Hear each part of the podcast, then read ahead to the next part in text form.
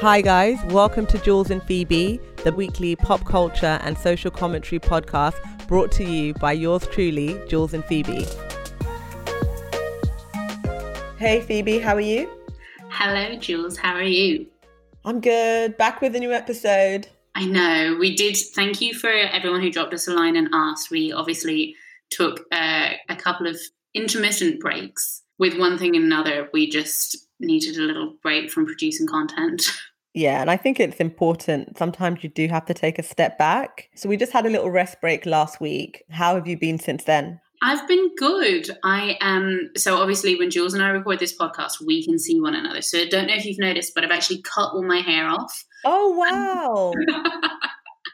so I got a quarantine haircut from my husband, and my hair previously, for those of you who are listening who don't know me, would previously have been probably down to about my belly button. And so I have chopped it all off, and now it's kind of just up by my shoulders.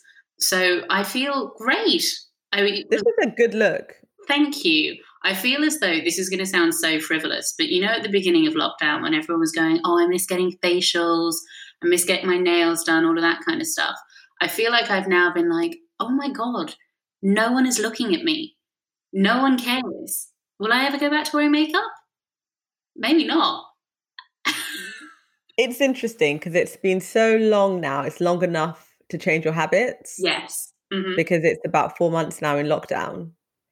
But just like you've adapted to lockdown and like a minimalist life, you'll just readapt. Yes, once this is all over. well, this I don't know if it's the same for you. I haven't not worn makeup for this long since before I started wearing makeup. So we're talking like 13 years old. Yeah, for me as well. Like this is the longest time. Not, I mean, I wasn't wearing makeup at 13. I think I started wearing makeup at 17. Right. But this is the longest time that I've gone without wearing makeup, but I will be wearing makeup. it's not so long that I forgot about makeup. Like I will definitely be wearing makeup again once I'm back, like in public. Yes, yeah, yeah, that's fair. I think that you're probably right, and I probably will do the same. But if we all had like a mutual agreement where everyone was like, oh my God, turns out, don't worry about it. That being said, I am getting my Botox topped up before life goes back to normal because I'm frowning at you now, and there's not usually this much movement in my forehead. So. but I don't know when all those places are going to be are going to be opening because I don't think they're open yet. No, I mean I am just keeping trying to keep on top of it. I keep calling them saying, "Hey, what's the story?" I was hoping to get braces at the beginning of lockdown, like independent of knowing the lockdown was going to happen. I had an appointment with an orthodontist that I had waited for about a month to see on the 25th of March, and then everything went into lockdown. So I'm gutted because I think that if I end up getting braces, it will probably be for only about six months. So I could have been hmm. halfway done with that. Yeah. Now, just in secret, which is a pity, but I'm seeing him on Wednesday. So maybe if this does extend on until the end of the year, I'll just be able to have like an, an ugly duckling moment in private. But do you mean braces or the Invisalign? No, I'm going with braces. Why? Because I've read that A, you get better results with braces than with Invisalign because, like, they're actually, you know, it's the proper infrastructure as opposed to just a kind of a mouth guard. So, not that Invisalign don't give you good results, but they take longer to get the same results. And also, Invisalign is about four and a half, five grand versus 1500 for normal braces. Okay. I mean, I had braces when I was like 12. Oh, really? Yeah. God, that's so handy getting it out of the way so early. But that's what I thought people did. I didn't know that no. people got braces as adults. No, well, I think I mean I'm doing it as a vanity project. I don't think like my my teeth aren't bad enough that you'd be like, oh my god, this woman needs braces. But they're bad enough for me that when I see pictures or when I see myself talking, I'm like, oh my god, it's like you know the villain Jaws from James Bond, where he's just got the, like the mouthful of knives. Basically, I'm always like, disgusting. Smile with your mouth closed. But then what will the braces do for you? They will straighten things out. So, I mean, I'm sure that people will be like skipping ahead, being like, Phoebe's orthodontia, not that interesting. But I will, for anyone who is interested, I have very sharp teeth. And so I want to get those softened. But my dentist said he won't soften them until I get braces because otherwise my mouth could be a bit wonky. Listen, there is so much shit out there that you can spend your money on if you think you're ugly enough and somehow orthodontia has been one of the holes I've fallen into because yeah, I mean, I'm super into my dentist. I'm always at the dentist, and Mhm. I think it is important to take care of your teeth. So I definitely try to take care of mine, and I've got a bunch of things that I want to go and do with the dentist, like my teeth whitening, etc., etc. Mhm. Like I went to the dentist, and I was like, "Oh yeah, I'm here to get my teeth whitened," and they did an X-ray, and they're like, "No, you're not." Oh, And no. I had about two years worth of things I had to do, like remove my wisdom teeth, oh god. remove this, do this, do this. So that journey is coming to an end. So now I can go and do the cosmetic stuff. I think I've got good teeth and a nice smile. I agree. And then the Invisalign thing became really trendy. So I went to my dentist being like, oh, I think I want an Invisalign because I have a slight gap. Mhm. And then she said, the Invisalign won't do anything for you. Like, there's no point. Right. They're like, it's not really going to make much difference. So, like, okay, forget that. But I already had braces. So I don't think I could have braces now Mhm. or that I need them. So yeah, so it's interesting. I just didn't know that people were going to get braces.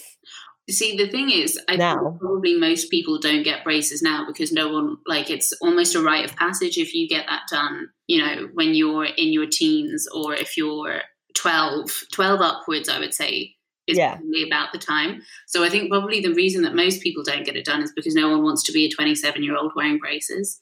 But I'm Yeah, trying to power through that. So.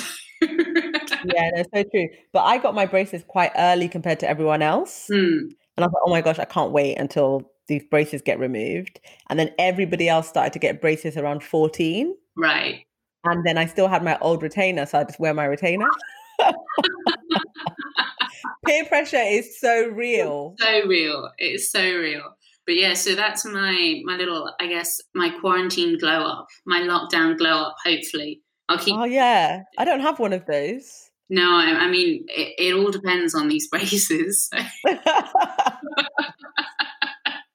what am I doing that is taking myself to another level? Nothing really. hmm. I need to think, what is my glow up? Well, I mean, I was never going to learn a language or anything like that. So funny how I could learn a language or get braces, and I'm like, "Mm, orthodontia, baby. Yeah, I've, I'm doing well with my French because I've been doing French since. Yeah, so I've continued with my French, and my French is actually going quite well, which is good. So I'm B1 French, which I'm very proud of because I was like, I had zero French. So that's good. Not really a massive glow up because B1 you're still learning. Well, the thing is, Um, we don't know how long this is going to go on for. So you could pick something now and still have a chance to to turn it around quite quickly. It could be pottery, golf. Oh yeah, golf is good. Golf. How is that going? Yeah, so golf is going well. I think I'm decent, especially for a beginner. I'm quite good. I have decent coordination, so that really helps. But golf is very hard. Oh, I mean, It's a tough sport. I have only played golf a couple of times. I mean, and I say play in the in the loosest possible sense. But I am obsessed with the sound that the club makes. like when you get good contact with a golf ball, like Yes. that Yes. When you have good contact, yeah. I could play all day just trying to get that noise. And I was Yeah. playing with family members of mine a couple of years ago, and I kept going, "Oh, great noise!" And I'm going, mm, "Quite, quite a bad, bad shot." I, oh, that sound, I really feel I nailed it. yeah, and that's the thing. It's like golf is so hard that you have to take your wins where you can, whether if it's that sound. Like for me, always happy if I can hit the ball and I can be on target. For me, that is a win. hmm And so what I've started to do now is like I follow a bunch of people on Instagram now. Like I watch videos on like how to improve my swing. I've actually gotten quite into it. So it's good. I mean, it's good to have a, another hobby. I think also with the lockdown, just try and be kind to yourself because this is such a tricky period for people. And I think it's so easy for us to be in a bubble and not realize this is a crazy time in people's lives. hmm So just take it, you know, You don't have um, to do anything. yeah, you don't have to do anything. I'm fighting white supremacy with my bare hands. So I'm doing a lot during this lockdown. We did have, you know, I think one of the reasons that we took a break a couple of weeks ago is that it had been quite heavy. And obviously, we discussed quite heavy topics anyway. But then when you take into account that for you as a as a prime example, not only are you discussing and educating and informing yourself and informing others of things that are going on, you're also just living that reality and you're living that within your workforce, within your personal life. And so, how have you been then over the past couple of weeks where I think at times it's probably felt a bit like it's fallen off the front pages? I'm happy that things are not as heavy as they were about three or four weeks ago because it was just like way too heavy. And I think it was so heavy that some people have genuinely opened up their mind and their perspective. Mm-hmm. So I think that's good. And then you're now at a stage where you just have the people who either have always been engaged or something happened to them where, you know, they now care about racial justice, right? Mm-hmm. So I think that it's more balanced. Like it's great because we still have an environment now where you can discuss these things at work. You can try and impact change at work or in other areas of your life. It's still enough of a topic mm-hmm. that you can drive these things forward without where we were four weeks ago, where it was so heavy, so emotional, it was such a thick fog. Right. So it's definitely, I wouldn't say it's where we were four weeks ago, but I think now we're in the process where okay, yes, all that emotion, that's fine, but practically what are the things that we can do? Yes, okay. So, yes, I think that's positive, but Rome wasn't built in a day. So, mm-hmm. this is a long, you know, it's a marathon. Yeah, of course. And I think that sometimes there are going to be setbacks and progress is never linear as well. So, yeah, so that's basically my view on it. Yeah, I, I, I, would agree with that. I think that, you know, obviously the proof, not to kind of laden this with too many proverbs or turns of phrase or whatever, but the proof is often in the pudding. And, you know, mm. we see a lot of organizations now endeavoring to start up diversity and equality and inclusion boards or teams or whatever. You shared a really interesting thing on Instagram as to why those kind of those forums or committees can be harmful if the the proper infrastructure isn't behind them and i think that you know hopefully what we will then see in the next 6 12 18 months are companies who are actually going to be putting in the the grassroots level work some won't be some will have been paying lip service but i think that we will have known that they were paying lip service from the second that they posted a black square hopefully for others that this will be a turning point for them and that they are going to weed out the darkness, I guess, for want of a better word.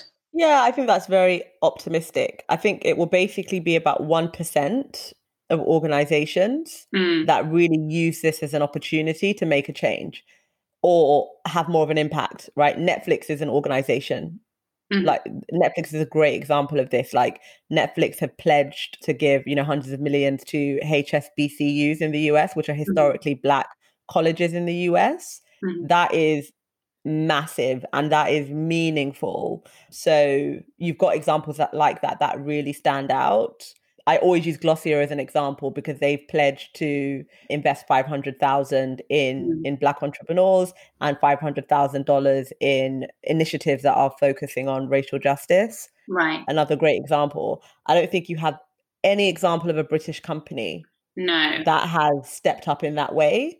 So, you know, I, I work for an American organization. I don't see any examples of like a British company that has really stepped up. I think that's interesting. I also work for an American company, and I think it's interesting just because the UK has a different relationship with its colonialist past. And I think that slavery is something that just cannot be denied in the US, even though obviously there are deniers of it. But you know what I mean? It's it's something that is very much so entwined with the history of America as a country. Perhaps that's something to do with the fact that, you know, it's less than 250 years old or whatever.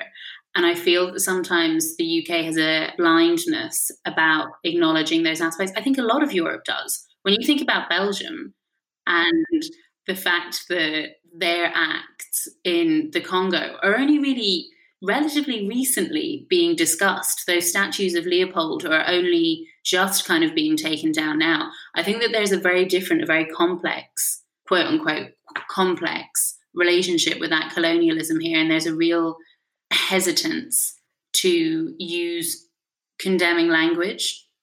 Well, if you can't use condemning language, if you can't condemn racism, hmm if you can't even speak it, hmm you definitely cannot resolve it. Yes, yeah, yeah, yeah. And so that's the challenge that we have in the UK. But that's why it's really great to see people like Lewis Hamilton that continue to use their platform to spotlight the fact that Black Lives Matter, to spotlight the fact that we need to end racism in this country. Now is like one of the first times that you've seen, you know, Black British celebrities be so explicit. So that's something that I'm grateful for. They're just so committed to the work, and it's not about promotion and promoting themselves. It's really about this is the cause I believe in. Mhm. So I think if we can continue with that, hopefully there'll be some progress. There is a petition that's going around for the UK to legislate that companies need to reveal their ethnic pay gap. Right. I don't know if you've if you've seen that petition. I actually haven't. No. Okay, cool. So I signed that petition. Quite a few people have signed the petition, and so like there are people that are lobbying that Mhm. companies need to declare their ethnic pay gap. When we did the gender pay gap a couple of years ago, that was a huge drama. It was, and I agree with you because actually I think that we were working at the same company when the results of that came out. And I don't know that I noticed any change, but someone I know, the organization that she worked at, was reading through the results of her organization after that kind of that survey had come out. And the COO came up behind her and said, I mean, you couldn't make this up, but he came up behind her and said, do you understand what that means? Do you understand what that data is saying? And she was like, yes, because ultimately what it showed was that women were not being paid the same as men throughout the organization. And he was like, see, the difficulty is it's skewed because they're not looking at women in senior positions when there are a lot more men in senior positions. And you think, that's more of a condemnation of you guys as an organization. You using that as an excuse is not like necessarily a good thing. And I wonder if the same thing will happen if it'll be like, listen, it's justifiable that we've got a big ethnic pay gap because a lot of those BAME employees are not in senior positions, and that it'll be like, oh, okay, then that makes it all right. Yeah, I mean, a lot of companies do kind of hide behind that because Mhm. where women are doing the same job, women are paid the same, but then you don't have a lot of women in the areas of the business that make the most money, Yeah. leadership or the commercial roles that make the most money. I mean, obviously, like that's a cop out. So the immediate impact is, you know, people are institutionalized, they just accept it. But there are younger people who will look at that and say, I don't want to work for an organization where the gender pay gap is double the national average. Yeah.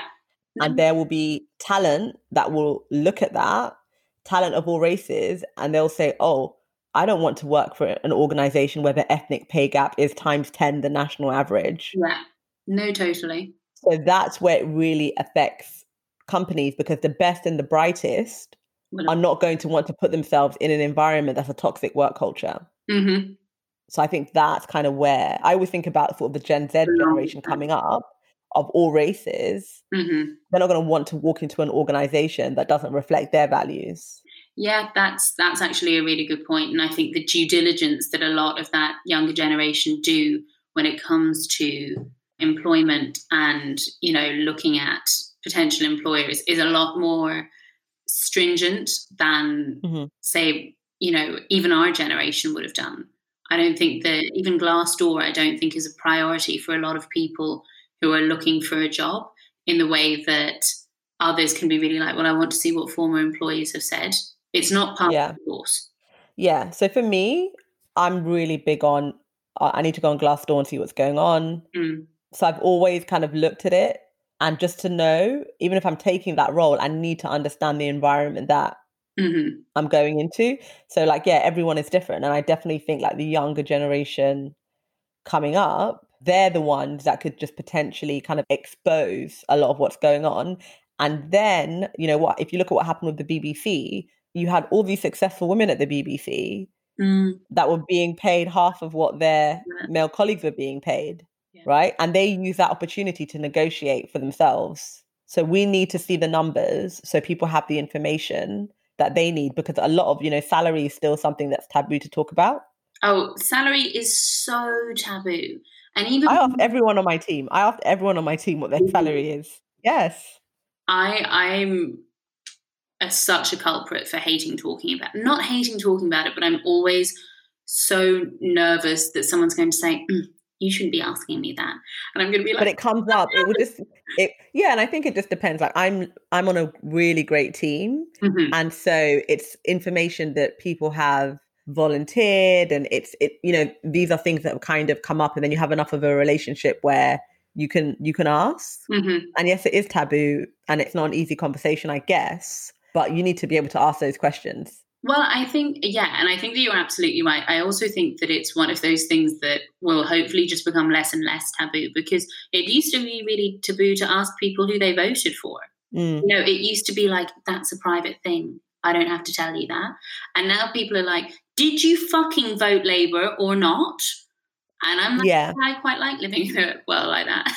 yeah. I still think it is still a bit obviously a lot of us self-declare hmm That's true. who we vote for, but some people are like, don't ask me who I voted for. hmm Yeah. Some no, people are true. very guarded about that. And some people do just lie as well. So Oh, people lie. take that into account. So, Yes, I think a lot of people lie about who they voted for.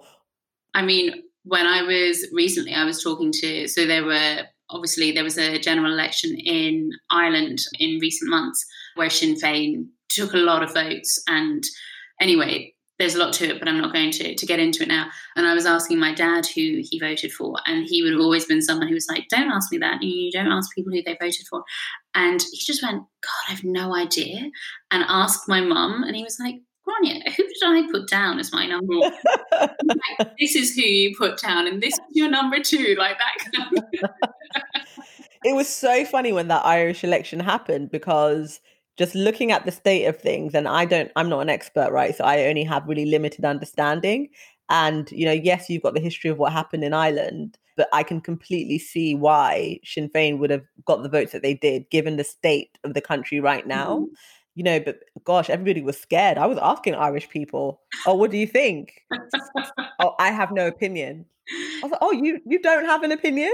This is it. it. It's interesting because, I mean, just as a very brief cliff note, because we do have other things that we're looking to discuss this evening. But what, what has happened in Ireland now is that you have a coalition between Fianna Fáil and Fine Gael, who have always been the two main parties in Ireland since we won our independence from the UK in officially 1916 was when the Easter Rising took place, but 1922 was when the Civil War ended. And so it's always been either Fianna Fáil or Fine Gael in power. And now, because they are trying to make sure that Sinn Féin, the insurgents basically, don't get power, they have formed a coalition with them both and I think some members of the Green Party as well. And it was interesting. I was talking to you about this briefly about how on Irish media, then people are just saying it's bringing an end to civil war politics. But actually, if you think about it and contextualize it in the correct terms, we've never had anything but civil war politics. And so we're almost at a point where everything that's happened, we've had two financial crises at least. You know, we've had a real restructuring of our constitution from an abortion and marriage equality perspective, and divorce, in fact, which only became legal in Ireland in the mid 90s. And it opens this really kind of interesting idea where when Ireland won her freedom, it created a vacuum. So when England pulled out of Ireland, it created a vacuum which the Catholic Church was very happy to step into. And then that Catholic Church became our social infrastructure, it became our healthcare system, it became our educational system, and it played a huge role then in the writing of our constitution, which is why you have such an almost evangelical constitution where things like divorce, marriage equality, and abortion were so restricted because you had these Magdalene laundries basically that were forming to make sure the Catholic Church kept its hold on Ireland. And I wonder if civil war politics, quote unquote, hadn't been allowed to percolate for so long, would we have taken as long as we have done to remove those less important parts of the Constitution? Anyway. Well, I mean, those are really interesting questions and important points. I think because I'm not as well versed, obviously, I studied the Irish question super proud. I did do Irish history for A levels, but I think the real issue, if you look at it just from a modern context, is that being culturally liberal hmm is fine. And a lot of governments focus on being culturally liberal, embracing LGBTQ plus rights, hmm you know, moving forward and being progressive culturally. But the financial systems that are in place Are so conservative. Are so conservative that basically the rich get richer and the poor get poorer. Yes. And that's happening in Ireland. One hundred percent. And so as soon as you have that, all of that progressive stuff goes out of the window because people who are thinking about their next opportunity or like are worried about the future of their children, like they're not thinking about abortion rights, hmm you know.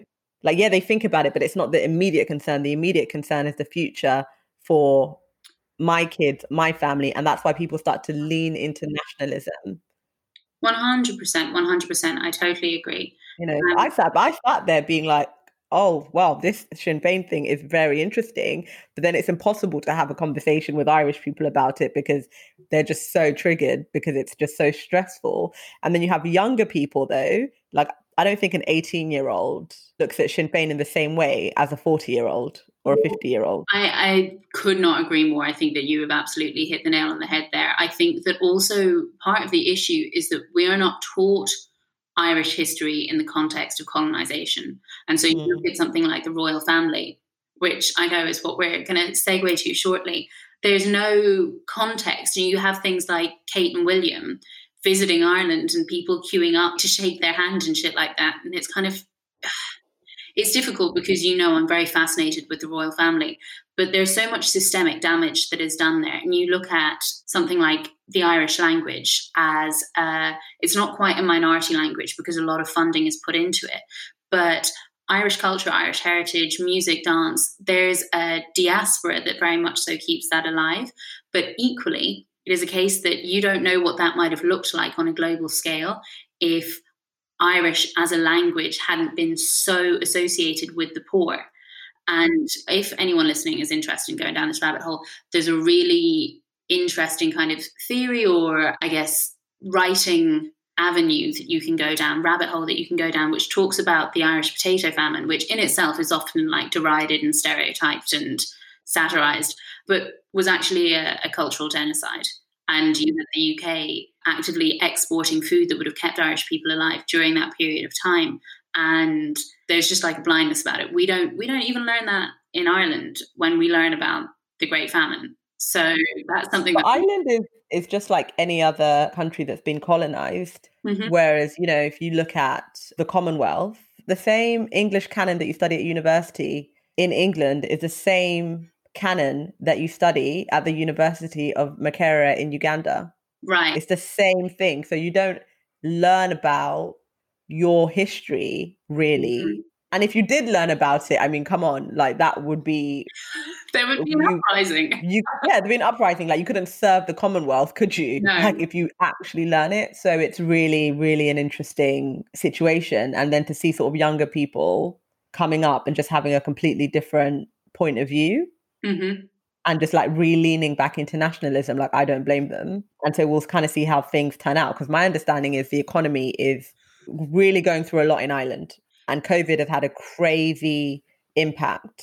One hundred percent. I mean, now I do think that Ireland took COVID very seriously from the get go, and I think they did a good job in that respect. But I think if you just look at the housing market as a prime example, and I was actually talking to a friend recently, and I was saying, you know, one of my favorite things to do because I love the idea of moving back to Ireland at some point, and I love looking at properties in a particular area of South Dublin, which is right on the coast, and you've got like the mountains, and so you're close enough to a city because I can't imagine not being in a city having been in London for so long. You've got the sea right there or whatever.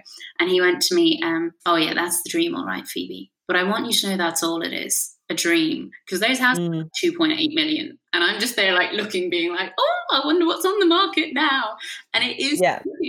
Yeah, and that's happened everywhere. So I basically call it like a reverse gentrification, hmm where you know you've got. I mean, there are so many companies that are headquartered in Ireland, right? So there are a lot of people working for international companies making what they would be making in London, Mm. but living in a city like Dublin, and they can buy that property. So it might not be just a dream for you. It's something that you could potentially achieve. But for people from Ireland who don't have access to that economy, Yeah. they can't achieve that. hmm And I think that's outrageous. Yeah. Totally. I think it's completely unacceptable that people from a country should be locked out of the economy in that country. And that's the thing, like, obviously, with this podcast, as we always say, this is us just, we are dissecting it. We're not trying to come to a conclusion, we're not trying to rectify it. You can't negate the things that are. Well, it's natural. It's what's happened here Yeah. with Brexit and everything. It's a natural tendency for people to go that nationalism route when the elites don't create a financial structure that's equitable. And that's the thing. I Just think that normal. patriotism is fine, nationalism is obviously dangerous. I think that actually it was in Ireland have to be careful of this like Americanization of the economy because I think that and I think that that pertains to the en- entirety of of Europe actually you know. The rhetoric that and the way in which Americans are just so much a part of the capitalist machine which to a degree we all are but to segue from one thing to another, you know, in one of the modules I'm doing at the moment for my MBA, there was a video that we had to watch, which had come from the New York Times. It was talking about operations management. It was from the Wilson Football Factory that makes all of the, the American footballs. Basically, every every point scored in the NFL since 1941 has been scored with a Wilson football. So it's an interview with a woman who has worked there for 48 years. So since she turned 19, every day, getting up at three so she could be at the factory for five so that she could sew the footballs every day. And, you know, she's emotional. She's crying about how much she loved loved working for that company and how special that was. And I was just thinking, I could not for a 10 days holiday a year. Like there has to be some point at which the work life balance shifts in my favor. Whether or not that's for her, that's kind of irrespective, but I can't look down the barrel of another, whatever it is, 30 years working. Well, Mm. than that. Yeah, but you're another generation. Mm, totally. Like our generation, that would be a very bitter pill to swallow. Yes. but I think for that generation, their relationship with work was completely different to our relationship with work today. But um, oh, that's interesting. I've I've enjoyed having a chat with you about that because it's something I've been thinking about, but I haven't been able to discuss it because I could see it's so stressful for people I think to talk about what's going on in Ireland. secrecy is so, like, it's very much so in our nature. I don't think. I never really met anyone who spoke about politics until I met my husband. so, Oh wow. No, but that does happen. I think obviously if you look at the history of Ireland, right? Like it gets to the point where people just say, "Oh, let's not discuss." mhm. Because if we do discuss, we're not going to be friends. yeah. Oh, I totally. like any country that's had a civil war basically you get to the point where you're like okay let's just not discuss let's talk mm-hmm. about the weather let's talk about other things i would like to talk about ghislaine maxwell being arrested by the fbi yes, I would love to talk about that as well. yeah so i mean because i watched the filthy rich jeffrey epstein documentary on netflix a few weeks ago Yes. And I've been following, I mean, we've been following this whole situation with like Jeffrey Epstein and obviously Prince Andrew really embarrassed himself a few months ago when he did that interview on the BBC. Yeah. And since then, he retired from royal duties, hmm right? But now people are saying, like, oh gosh, she has so much dirt Yes. on so many powerful people, including Prince Andrew. hmm How do you think this is going to play out? I Do you think she'll end up missing? Oh my god, uh, one hundred percent. You know, I'm always wearing the tinfoil hat. One hundred percent. I when this came out on whatever day it was, was it Saturday?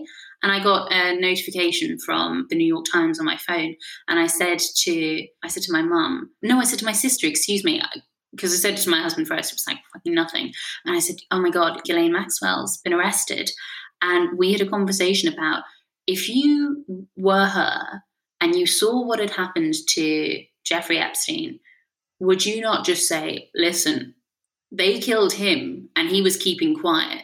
So there's no way, because I 100% do not think that he killed himself, just to be totally clear here. Um, I would just be like, I will sing like a canary. There is Mm. no one is going to keep me safe but myself. So you can have all of the information that you want. Please just protect me. I found it strange that she would be in the US Same. Anyway, I, I was like, why would you be in the US? I wonder, could she not get out because the people that she would, you know, she couldn't get on a normal flight, and the people who would typically be like, "Yeah, you can use my plane," were like, "No, I'm keeping my distance." Well, apparently she's been well protected since Jeffrey was arrested. So obviously we can only speculate, but mm-hmm. I just found it strange that she was still in the US. Apparently they'd been tracking her the whole time. So I am just interested to see how this plays out because I can't imagine that she's going to end up in court testifying to things. Oh, absolutely not. I don't think it'll make it that far at all. Mm. I think that when we discuss these things, like it's obviously salacious and we joke about it, and I obviously get excited about it. But I think that quite honestly, we cannot conceptualize how many people are embroiled in something like this. Oh yeah, we can't. How many people is involved in something like this? How much money is involved and the power mm. that's involved. And so that's why it's interesting that they're still pushing and trying to build a case. And then I was reading an article about, you know, saying that sort of the next step with her could potentially impact the election because Trump was loosely affiliated with yeah. Jeffrey Epstein. So are things going to come out? But like with Trump, he's the Teflon Don. Like I just don't think anything could impact him. Yes, I agree. But we'll see how it's going to impact like Prince Andrew because the FBI wants him to come and like testify and say what he knows, and he's like, no. Yeah, and and this is the thing. I wonder if I mean, again, when we talk about not being able to conceptualize, I can't fully conceptualize how much money and power the, the royal family in the UK have because they are tabloid fodder. You know, I'm interested in. Oh, that's it. But this is from, like, I've been following stuff from the US. Hmm. And they're like, Prince Andrew's a nobody. Oh, right. Yeah, they're like, Prince Andrew's a nobody. Like, royal family, so what? yeah, they don't look at this like, oh my god, oh the queen. No, right. Okay. They just look at it like, yeah, royal family, but it's not the same as here, where like the royal family are like untouchable, adored, and that's the thing. It, I think that that is so good because mm. ultimately, all the royal family are, I mean, relatively ill-educated people who are just born into a dynasty, mm-hmm. and it's probably helpful to have people who are like, we don't care. You've not done anything. I don't think Prince Andrew being royal in the UK means as much in the US. Mm-hmm. After he did that BBC interview, like you cannot give this guy a platform. Yeah. Mm-hmm. I think so. I think they'll do everything they can to make sure that he doesn't, because apparently he's writing letters to the FBI. like, they're like, oh, we'll respond by a letter but they're like, no, we need an actual interview. What? So I all a bit weird. Not trust him to have an interview because he just can't stop talking. Even with the interview on the BBC with Emily Maitlis, when she was asking questions, and you know, you could not have given him enough rope. He was mm-hmm. hanging himself yeah. the time. Like, oh, I was in a, a Pizza Express in Woking. It's like, why did you say that? No one was ever going to think, oh, yeah, he must remember that that particular day he was in a, a Pizza Express in Woking. Like, you, you thought it and you said it because you've never had any repercussions for your own actions. Exactly. And then, um, and obviously, this is all tabloid stuff, but then I was reading how one of Ghislaine Maxwell's friends said Prince Andrew basically would not be able to tell the difference between somebody that was being like trafficked and like any other person because he just sees everybody as a servant. Oh my god. Imagine that being your defense. so they were like, he's not a bad guy. He just sees everyone as a servant. Oh my god. Your Honor, I didn't know he was being trafficked. I don't care about anyone. It's like, you know, when people, when teenagers used to be like, ah, I'm not racist. I hate everyone equally. And it'd be like, oh my God, edgy. Like, but there's a name for that. What do you call that when somebody is just so wealthy? There's a there is a legitimate defense, really? and it's basically when somebody is so wealthy that they don't understand the consequences of their actions. God, it sounds like sociopath behavior. It's called affluenza. Oh my god! Yes, I remember that being used in a court case. Was it that the Yeah. kid was drunk, drink driving or something? Exactly. So this was a case in the US, and they use affluenza as a defense. And the situation you have with Prince Andrew is that he's drunk on affluenza. That's so true. You've lived a life, and you've lived a life of being your mother's favorite as well, which is just it, it's privilege on privilege, kind of. privilege on privilege. You Yeah. And it's interesting because again, you say like, you know, are they going to modernize? Are they going to get with the times? And you think even with everything that's been going on with the, the BLM movement, and they've tried so hard because they always say, oh, we don't get political. And it's like, you know what?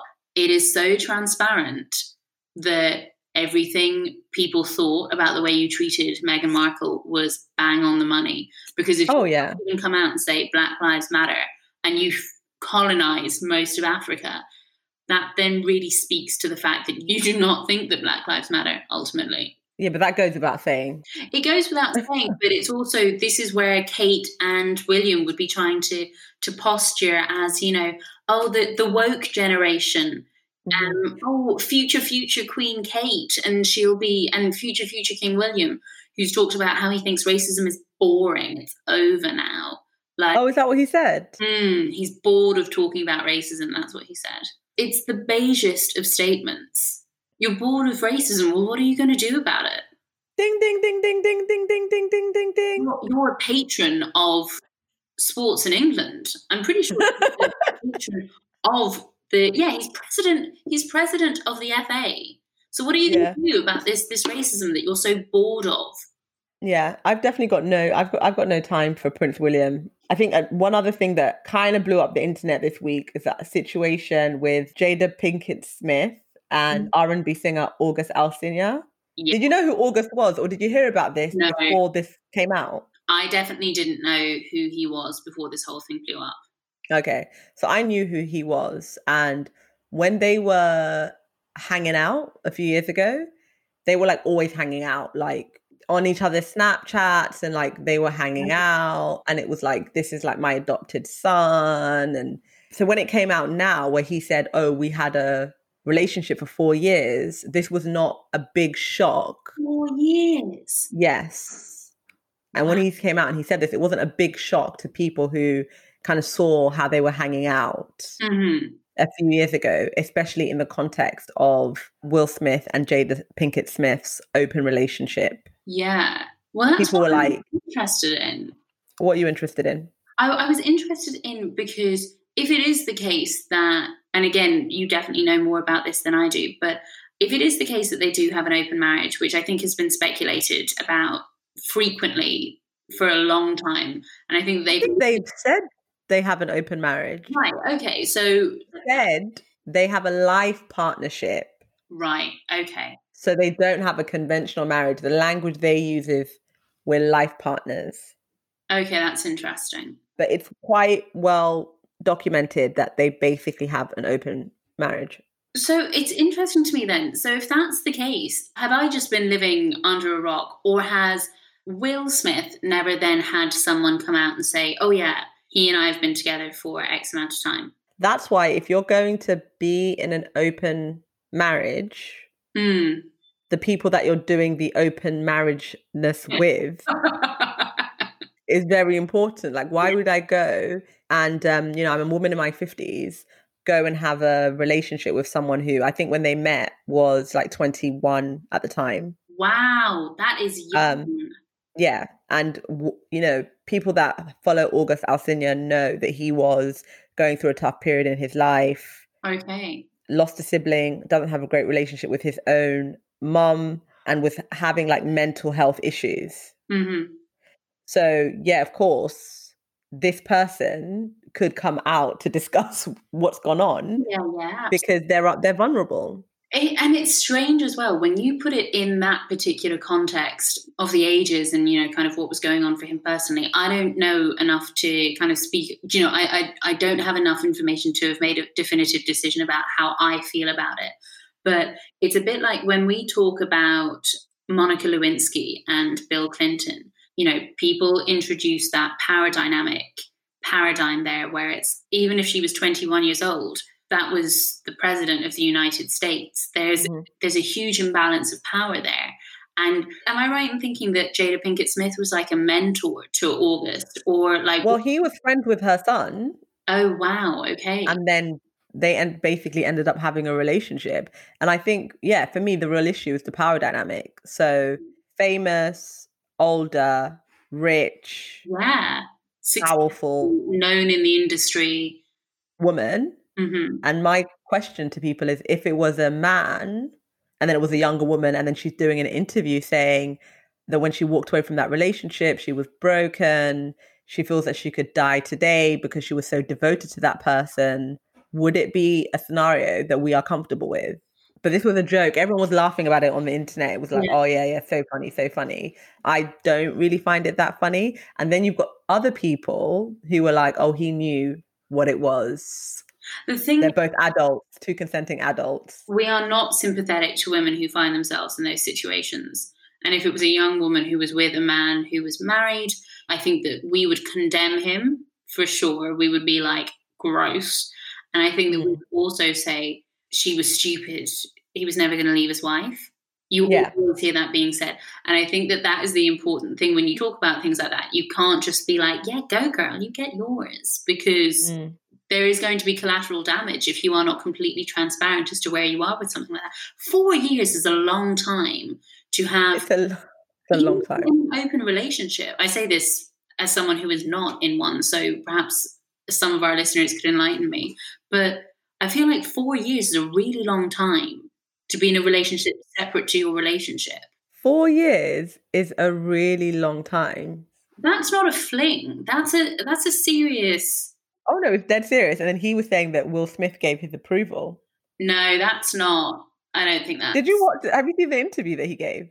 No, I know that she is going to do a red table talk on it, which I. And that's another issue that I have because basically she's now going to use this to boost her views, boost mm-hmm. her following. You know, and maybe he's tried to do something similar because he's meant to have new music coming out. Yeah tried and failed because this is not making him look good. I don't think it's making people want to go and buy his music. But just looking at the context of like the, the mental health issues, the age, and you know, all the other issues around him, I think there's an integrity issue around mm. being with someone who is vulnerable for four years when you and your husband have an understanding, like Will and Jada, they have an understanding. So the third parties will yeah. always be collateral damage? I think that there is absolutely no part of me casting shade if you and your partner are fully consensual in having an open relationship or an open marriage. Fine, you know, have at it. I do think that there is something strange about being with someone that your son has introduced you to. I think that there's something strange about, you know, just even small things like, do you know when you were in your teens? I don't know if this was ever the case for you, but I personally never dated anyone significantly older than me, but there were girls when I was 17 who were dating people in their late 20s who were maybe 27 maybe 26 27 right? Mm. and they'd be kind of like yeah you know it, it's not a big deal whatever. And you kind of say yeah like okay it sounds like a big age gap but it's not really. There's not that much of a difference between 17 and 27 if i now think of someone who's 10 years younger than me and I think of being attracted to them. Or even someone who's 21, I think, oh my God, no, they're so young. Yeah. You might think that you're mature. I think we all think that we're mature when we're 21, 22. I think I'm mature now, and in five years' time, I'll be like, what a child. But mm. there's a big, huge, huge. I, I, I, I was just like, mate, I don't know how she's going to explain this away. And has she copped to it? Because well, she said her reps said that nothing happened, but because Jada is meant to be this like guru who has done so much work on herself, who's yeah. so positive and honest, like radically honest. You know, people were saying you can't have the red table where people come and pour their heart out, and now something's happening in your life and you don't come to the red table. Mm-hmm. So then she was saying, okay, she's going to come to the red table it's going to be an interesting one. Oh my god, I haven't watched that many. I think the last one I watched was was with Jordyn Woods. I yeah, get the thing about her is she has such a strong personality and presence, it'll just be interesting to see how how that conversation goes and if it's a conversation she'll just have with her mum and Willow Mm. and how that conversation will go. But they were all in on it. Like he would be there with the family, you know, it's something that was very open and clear to everyone in that family. How, you know, I, I don't want to come across as judgmental because I've been married for 18 months. So.